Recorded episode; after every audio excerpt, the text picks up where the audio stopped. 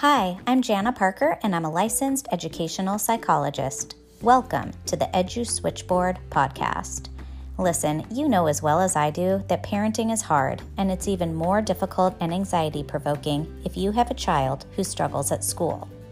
In my practice, I work with kids of all ages, and what I've learned is these kids struggle not only with their disability, but with their self esteem, confidence, and motivation.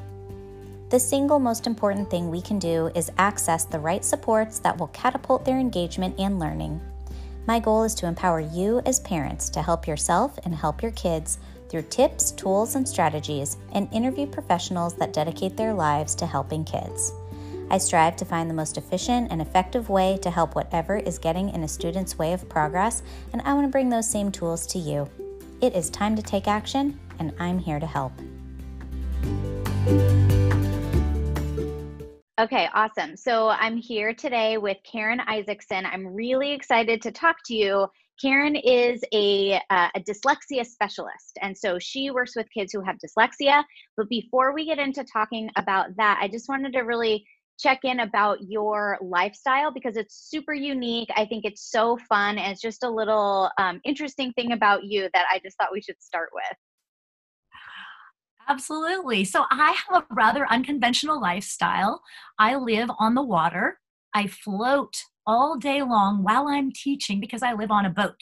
So I live aboard a boat in a marina in Northern California. And I do this because it is so incredibly relaxing and life giving to me. And I find that it has a similar effect on my students hmm. to be able to see right now, for the sake of glare, I've got these closed, but I could, I could slit those open a little bit and you'd see some boats. Um, I don't I don't mind actually showing a bit uh, of wow I have the water. Wow. So so I have a I have a piano here on my boat, which is also very unconventional. I'm a professional musician, and this was one of my um, one of, one of my agreements with myself is that I, I was going to move onto the water and and have this calm, peaceful lifestyle. The piano had to come with me, so it's it's um, it's here with me, and I use it during our lessons. So yeah, that, that's, that's, my that is my setting here. That's why that's the curtains are slanted behind me because nothing is square on a boat.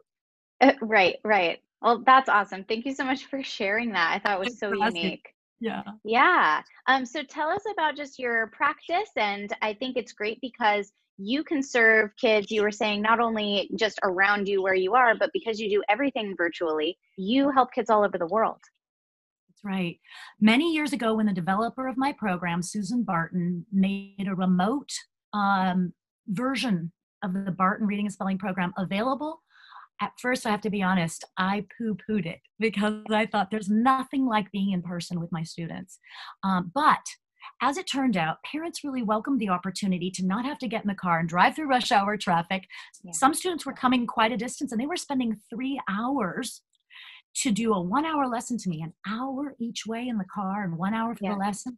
And they really welcome the opportunity to not have to do that. They can be in the other room cooking while we're having our lesson. They can take their computer on vacation with them so we can maintain frequency and consistency year round more easily this way. So I said yes to the option and I did um, begin to hone the art and science of teaching online because it really is kind of a science um, and an art. There are ways yeah. to adapt to online um, to an online environment that keep it really effective and really engaging and that's important because if you're working with a student who's struggling in school you want it to be engaging to yeah. keep their attention especially if a student has um, attention issues and a lot of students with dyslexia have a dual diagnosis of dyslexia and attention struggles. Right, and so right. Keeping their attention online is really important. So I've been learning how to do that for the last 10 years, and I am so grateful that I did because now, of course, this is a normal uh, mode for a, a lot of us.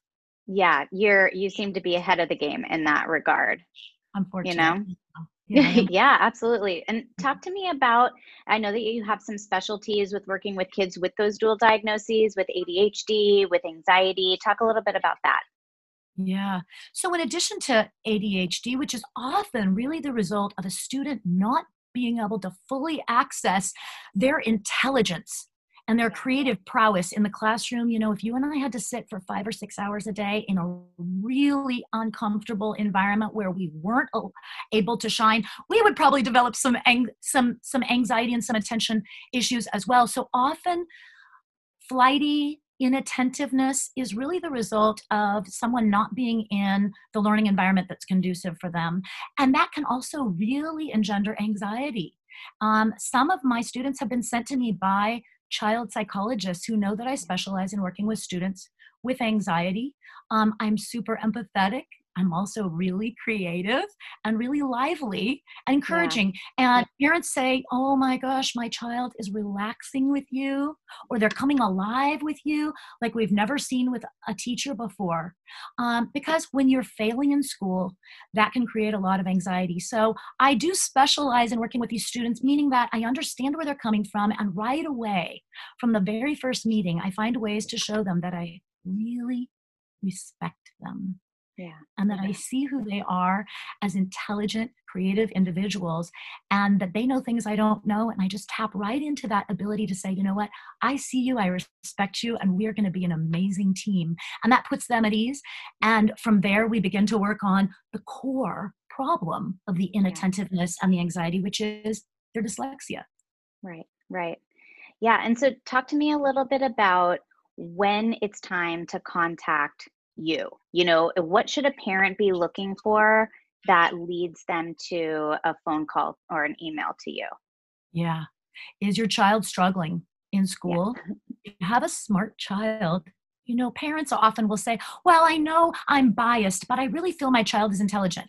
Believe me, you will know if your child is intelligent, don't feel bad saying, My child is intelligent, and yet there's this strange discrepancy that we can't explain between their intelligence, their articulate, they're they're creative they're intelligent they're articulate they're capable in so many ways they're socially adept mm-hmm. they're inventive and there's this odd inexplicable difficulty with reading and spelling that is actually a great working definition of dyslexia a discrepancy yep. between intelligence and reading ability. And if yep. that's the case, your child probably has dyslexia and they mm-hmm. need to learn in a way that was designed for the dyslexic brain. And there are a number of programs out there designed by research scientists who devoted their lives to discovering what kind of system best engages the dyslexic brain. And I teach one of those programs, yeah. and it is absolutely transformative. So when you suspect that something is something inexplicably um, difficult is happening in your child's life, they're intelligent, but they can't read and spell correctly. They probably have dyslexia. And that's a great time to call me because early intervention is the key to avoiding right. trauma down the line in school. But I like to tell parents you know what, a lot of people don't catch it early, and that's okay. It's never too late to rescue someone out of the pit of failure and give them a ladder to start climbing up out of that pit so that they can succeed not only in school but in life. Yeah, absolutely. And I work with a lot of early learners who are starting to str- starting to show signs of struggle. And if you could if you could say to a family one thing that you think would be integral for them to do just as soon as they start to notice that maybe their student is starting to have difficulty with reading, what would you say? Well, the most important thing you can do is give that child the tools to succeed because they're going to begin failing in school immediately if they right. have dyslexia. And so, if you suspect that your child has dyslexia, the first thing you want to do is empower yourself with knowledge because knowledge is power. And when you suspect that that's the problem, you need to go find the right kind of instruction. That's right. that's thing number one by far because as a parent, you're going to need to be an advocate for your child for the rest of their educational career until mm-hmm. they learn to advocate for themselves, which is one of the things that I love to do is help advocate with parents and teach children how to advocate for themselves. Right. Um, that's a very direct line towards success. Another thing that you can do is relieve the child immediately of any pressure to have to read for themselves, but read to them yeah. voraciously, read to them a lot all the time at and above their intellectual capacity so that they can begin to become very familiar with really rich vocabulary, wonderful plot lines, um, interesting stories. And reading to them will equip them because in this program, which is a college prep program, and I do teach this college prep program to elementary school children, they're going to yeah. need to have a, a, very rich vocabulary. So contact somebody who's a specialist and read, read, read to your kids. Mm-hmm. Thank you. Yeah, I completely agree. Are there different kinds of reading programs out there? And what makes Barton, why did you choose it? And what do you love about it? Oh, great question. So it is one of about a dozen Orton Gillingham based programs. The two researchers, Dr. Orton and Dr. Gillingham, came together and discovered that this is how the dyslexic brain needs to learn. It needs to be very systematic, explicit, phonics based, rules based instruction. And the reason I love the Barton Reading and Spelling program as one of those dozen or so programs is because it's really strong in the area of spelling. And horrific spelling I don't mean that as an insult, but it is a fact. And my students will yeah. all volunteer that they are horrific spellers. Horrific spelling is a classic trademark of dyslexia. And so when someone is having difficulty with spelling and they begin to grasp the logic behind spellings of English words, they immediately begin to feel extremely intelligent. And here's what's beautiful about this is no one has to tell them anymore. Don't worry, you're smart they've been having teachers and parents and grandparents tell them this all all their 8 or 9 or 10 or 12 years so far of life don't worry you're smart but you know what they don't believe it yeah. Because they know deep down inside, they believe that they are defective. And that begins to change when they understand, oh, and they have a big aha. That's why we spell it like that. Because it's been borrowed from Greek, or because the vowel is in this spot in the word. Once I teach them the spelling rules, which Barton is super strong in, they begin to develop a whole new level of self respect. And no one ever needs to tell them again that they're smart because they know they are. So I love the Barton program for a number of reasons, but no, I would say the number one reason is because it's so strong in teaching spelling. Yeah, I can see why uh, you're great at what you do. You're so engaging. you have so oh, much energy. It's really wonderful. Thank you. Thank yeah. you. Um, I do have a passion for helping these students succeed. I could tell. I could tell. Yeah. It's great. It's great. Um, what, um, what do you think is about the age that you start to see students or that this program really starts to benefit? Is there an age range? Now, if I could pick the ideal age, it would be kindergarten because mm-hmm. that's where students get in there. And the schools generally say you have to be two years behind, you know, to get tested and to get qualified, um, at least where I'm from. Um, and so parents really have to be on the lookout. And I don't very often receive kindergarten kindergarten students because parents aren't aware and schools aren't looking for that. But ideally, it would be kindergarten age so that they never have to start slipping and then be yeah. rescued out of the pit. So the earlier the better. Um, you know, we we generally say that students are learning to read up through about third grade, and then after that they are reading to learn. Right. And the text gets a lot smaller on the page, and the pictures get smaller, and the books get longer. And now they're in chapter books, and now they're reading textbooks. And yeah. if a student hasn't started to receive some sort of intervention for dyslexia by fourth grade, they're drowning yeah. and they're feeling completely defective. And they're doing everything in their power to hide that defect from everyone, but they're severely beginning to suffer and doubt their own self worth. And so if we can avoid getting all the way to fourth grade without you know discovering that well then great but again i like to reassure parents that it doesn't matter what age your child is i have children all the way from kindergarten through high school and it's never never too late yeah, yeah. I want to just stress that early intervention piece and that, you know, in kindergarten, I wouldn't, you know, as I was a school psychologist for a very long time, and now in my private practice, I'm still doing um, assessment. And five, six years old, it's a little early to test and say for sure, like this student has dyslexia, but you can see the warning signs. You know, you can see the warning signs, and all kindergarten teachers can see the warning signs. And if you're in a good school system, those are identified, and then the reading specialists, usually from general education, if they have reading specialists in the school, which I, have been very fortunate to have worked in schools where we had excellent reading specialists and mm-hmm. they got in and started drilling that immediately because you know in a classroom you know if you have 100% of the kids 80% of those kids are just going to pick it up, right? 20% of those kids are going to need that more intensive, direct, frequent, consistent, and, and explicit instruction. And yeah. most of those kids, if they get that, they're not going to have dyslexia in the in the long run. Most of them mm-hmm. will it, it will remediate that because they're getting what they need. There's still that little part of of students who will continue to struggle and who need to continue to get that explicit instruction. But if you don't catch this 20% here, they could all end up with dyslexia. So I just want to really impress upon parents who are listening to this. I, that really resonates with me. And I'm always saying, like, this is a, an extremely critical time for you to be getting support for your kids, no matter the mm-hmm. cost. You know, it, it that's the it, reading if they are still learning to read by the time they're in third grade, that academic uh, achievement gap is going to get so much bigger. So, just Absolutely.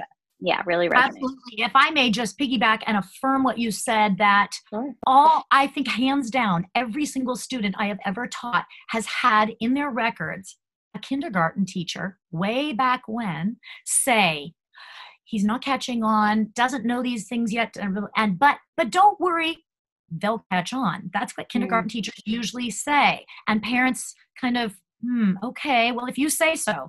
And, you know, if, if a parent who's listening to this has had a kindergarten teacher or a first grade teacher, any teacher ever say, they're behind, but I want you to just put that but aside and go with the they're behind part yeah. because this is the part where you jump in and you say, we're not going to do the but they'll catch up because here's the truth they won't. Right. They won't right. catch up and they will get further and further behind, and their self esteem will become eroded, and they will begin to despair that they're even capable of learning. So you want to get in there not only academic for their academic benefit, but for their emotional and psychic benefit. Um, so absolutely, uh, I know that it can be identified very early on. It's just that most parents aren't suspicious of that. So I encourage yeah. you, if you're watching this and you're wondering, to go to the link below and look at my website um, and go to the warning signs section. I actually put a link there specifically for the warning signs so you could look over it. And if you resonate with even a half a dozen of those, it's a great time to go ahead and look into getting help. Yep, absolutely. I will be linking those so everybody will have uh, that information. So thank you.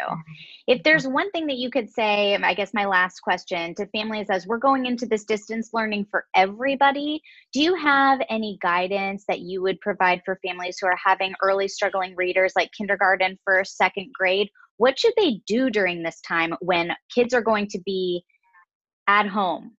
You know, what can what can parents do in COVID distance learning. Yeah. You know, it's it I, I want to say what I would want to say to anyone, not just my students, not just people with dyslexia, but we need contact with nature. We need contact with joy and things that give us life and mm. and pleasure. And and wherever possible, um, bring joy into into your life it will enhance for sure i mean it will enhance any learning experience if they're having a good time. Um, but being stuck on a screen all day is a, is a drain for, for my students, certainly. And I think for most kids, they need to be out experiencing life. So, as much as possible, if you can make real life happen for them off of a screen and don't rely on on video games all the time as their source of entertainment they've already got all this screen time. Now more screen time like put them outside put them in the grass roll around get into the you know sprinklers whatever you can do to get real hands-on life um, engagement going on. That will wake up the brain. It will wake up the spirit. It will bring hope where they may start be starting to feel very deflated. Um, so yeah, just be out in the real world. I love that, Karen. Thank you so much. Um, you're so absolutely, Karen. Your uh, your business is called Paths for Reading Success. Mm-hmm. And I'm going to link all of your information below so anybody can contact you. And it's really wonderful that you are you could span, you know, uh, the entire state, the entire country, even further than that. So it's really mm-hmm. incredible. And I love what you've done with your life. Thank you. Thank you, Jana. Thank you so yeah. much for partnering with me. It's so it's so wonderful to speak with all of you and I wish you all the best. Thank you.